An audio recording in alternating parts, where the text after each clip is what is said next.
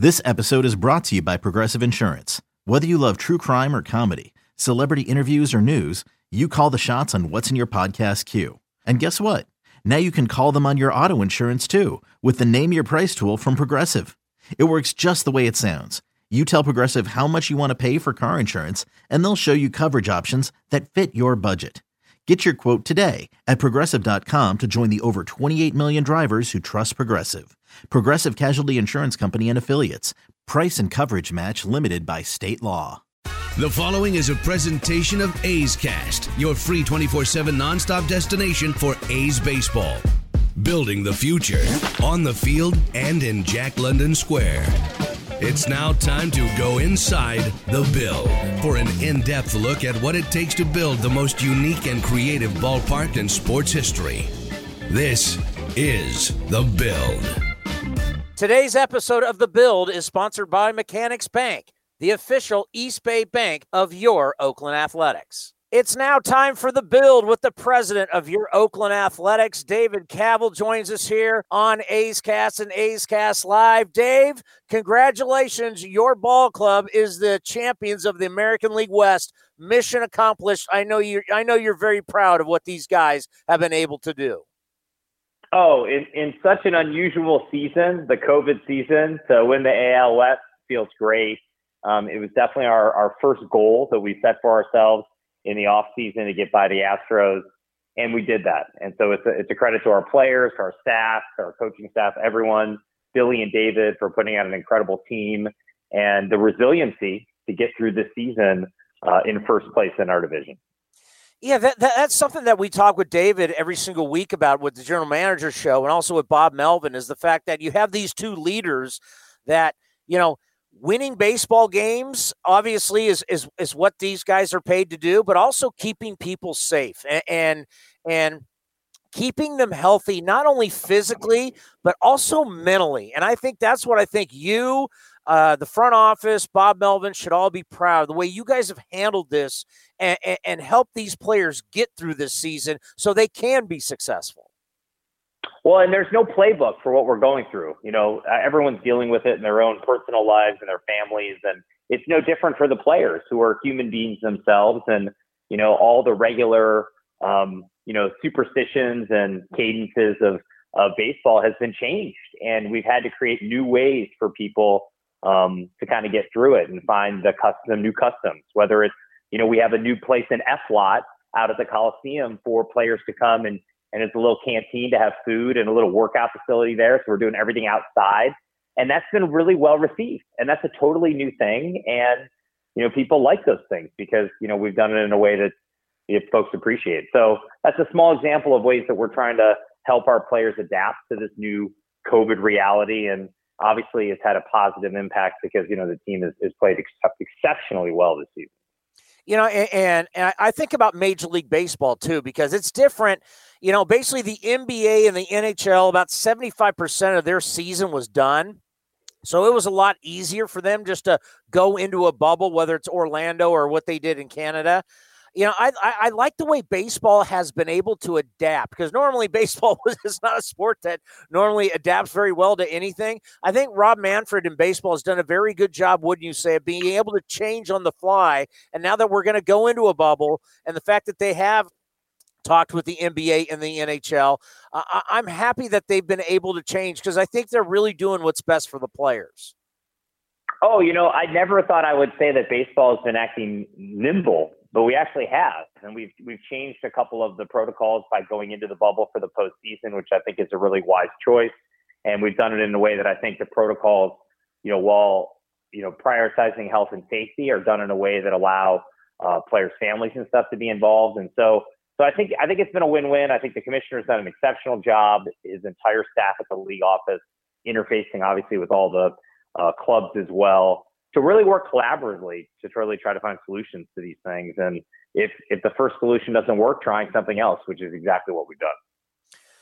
You know, Chris Bassitt on the show yesterday said something that I think all A's fans should really understand is the one of the reasons why the A's are where they are is because of the leadership of Bob Melvin. And hmm. Bob, what he means to these players And, and I, I like to bring up not only is it physical about COVID, but it's also mental. And we don't know on a day to day basis what these players are going through on the field, off the field, with their lives. And he's just talked about how Bob has led these guys through, whether we're talking about COVID 19, so- social injustice, uh, you know, potential hurricane in Houston, air quality with the fires on the West Coast. Uh, Chris said it beautifully about he doesn't think they are where they are without Bob Melvin and the leadership and how he's pulled so many guys aside and make sure that they're okay. Just how important is it to have a leader like Bob Melvin steering this ship going forward? Oh, we, we're blessed to have someone like Bob um, as our skipper, as the person who is spending really the most time day to day with our players, setting an example.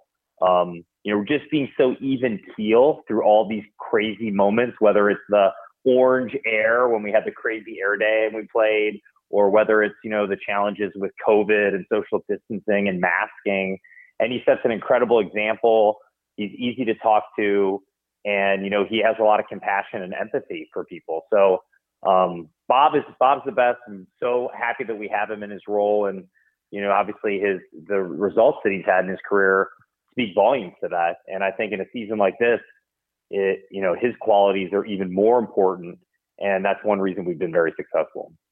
Now, I know we're only going to have cardboard cutouts, but how great is it that we're going to have a wild card series and it's going to be at the Coliseum? Oh, it feels great. That that has been the goal, you know, all year once we set the, you know, the terms of the season to, you know, play home playoff games and play more than one game. Like, you know, the last couple years we've kind of been stuck in that rut and you know now we have a best of three and and really want to get through that and put our best foot forward and you know really make a run a strong run here in the postseason. You know i think this is a team that can do that. It's very resilient and it's just about taking it one game at a time. And that's that starts next week which is hard to believe. You pinch yourself thinking that we've gotten to that point. I know. It's unbelievable. I, have been telling people, I'm like, you're going to blink and this season's going to be over, and and you know that's where we are. But you know, one thing that I really like is that not only is it at the Coliseum, but however this ends up, either Dodger Stadium or Petco Park, are kind of similar as pitchers' ballparks to the Coliseum. So I like the way this all kind of sets up for the A's heading into the postseason. Yeah, you know, actually, I think it's probably good. You know, we're playing in Dodger Stadium this week, and yeah. you know, having the experience of playing in these venues and just getting getting your comfort of being out on the field or in the clubhouse and how the protocols work for COVID in the different locations is probably a good thing. And so I think that could be an advantage for us. But you know, at the end of the day, I think you just got to go out there and we got to play good baseball and you know, take it one day at a time, which I know our guys can do. And this is something that we've all been looking forward to for you know several years. You know, this was always the year we kind of marked down that you know you'd have the players kind of emerging together and kind of gelling and, and being at the right age to really compete in an effective way. And, and that's exactly where we are. So obviously for the ball club, eye on the prize is to win the World Series. For you, it's not only win the World Series, but it's to get a new ballpark for this fan base and this organization. Just what is it like for you trying to get this new ballpark and trying to do it during a pandemic when essentially so much stuff has just been shut down? You know, it, it's meant that we've had to change the priority and kind of order of operation of the approvals. Some of the public approvals are just not possible with COVID because you can't have public meetings. So we've had to kind of flip around some of the things with the environmental impact report, which w- was really delayed because of COVID. We've had to focus more on some of the approvals of the air board and the state lands commission, which can be done without, you know, those types of meetings. And we've had that success and we've made that progress, which is, I think, really important. So, you know, for us, it's all about getting that final vote at the city council. We already got our port vote. We already got our state legislation. And, you know, that's something that we want to do next year so we can, you know, have the project approved and then move forward with the groundbreaking once we get to that point. So, you know, next year, 2021 really sets up as the year uh, for the final approvals. And we'll need the community and everyone behind us uh, to make that happen. And I got to think, you know, where we are with everything that is that has gone on, that, that, that the support out there has to be great for, for this project. Well, I think you know the fact that it's seven billion dollars in economic impact. 6,200 permanent jobs, another 3,000 construction jobs, almost all union living wage jobs. These are huge things for our community. You know, especially Alameda County is really suffering right now. Small businesses, unemployment, um, people, you know, afflicted by COVID and the economic damage. Our project could be kind of a lifeline for a lot of folks. And so I think people realize that and they know that getting it approved and streamlined and, and going quickly is important and probably more important than it was a year ago. And we're going to ensure that we do things responsibly, but that we get things going and, and get the stadium built and, and get us out down to the waterfront. How much have the dates changed for the project because of COVID 19? Well, you know, we were originally going to get look for these city council approvals this summer, which is obviously come and gone. And so that was really just not possible because all the traditional mechanisms to do that were shut down because of COVID. Um, so, you know, that, that basically amounts to kind of a year delay in that time to get that approval. But we've been able to do other things in the meantime that we would have done next year. So, you know, I think that helps us kind of close the gap in terms of the timing. Um, but then also, you know, we don't exactly know how long the COVID is going to go, Tony. Yeah. So, like, you know, we're assuming that things are going to be more normal next year. But you know, if those things persist, you know, it could change things again. But we we have to kind of put a stake in the ground and say, hey, and next summer we want to take a vote. Want to ensure that we work with the city to find the best way to do that safely, of course, legally, but do it in a way where we can advance the project. You know our sport is unique that we can really kind of change our schedule and and start playing double headers i mean you, you've run other leagues I, I, don't know how it's really going to work for the NBA and the NHL when they start talking about, well, maybe we'll start our season in 2021, not 2020. You start backing up your schedule. I think that's where our league is different. We can be more flexible. I'm not sure the other leagues can be as flexible, and you can't play a whole season in a bubble. No, there's no way to play a whole season in the bubble. It just doesn't work. And I think, you know, you see that with soccer. You see that with, you know, obviously the NBA and then if you have a much shorter season, you almost have more just like a tournament than a season. And so I think those leagues might have to change their um, competition framework completely uh, next year, especially if they things continue to get delayed. And you saw that with MLS; they did a tournament, you know, really in the summer as opposed to individual games for that reason. So you might see more of that, Tony, in other sports as people still kind of grapple with the best way to approach COVID. What did you think when the commissioner came out and talked about fans at the NLCS and at the World Series in Texas? Well, you know, I think obviously we've said this from the beginning the health and safety of everybody involved in this effort is the number one thing.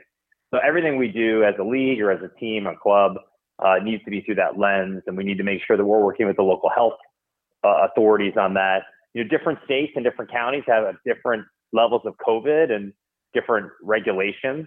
Um, so, you know, I don't think that would happen here in California, but you know, maybe in a different state it could happen. But you know, have to do it in a way that makes sense for the players and the union, and make sure everyone feels good about it because um, that's really the most important thing here. Well, I think you got to be proud uh, of how you and the rest of your organization has handled this. You know, there was one COVID test. The ball club survived it. The ball club's going to get through. Everybody feels safe. And that's the thing when I talk to the players, we talked to Bob Melvin and his staff, and we're talking to Scott Emerson today. The fact that they feel safe is such a big deal. And what you and your staff has done has allowed them to not only feel safe, but to be able to compete at a level to where they feel they can go out and play and win and do their jobs. That, that that's been the number one thing. So let me just say congratulations to what you guys have been able to do for for this organization. Tony, thank you so much. And you know, obviously, we're really excited for our fans to watch this playoff run. And you know, it's only about a week away, so let's let's make this thing happen. I know it, it, it's going to be. Isn't it going to be great? I mean, the, to have the playoffs at the Coliseum to start out, and and then head to Southern California. This is going to be a special time for this organization. Absolutely. It's going to be exciting. This has been a presentation of the Oakland Athletics.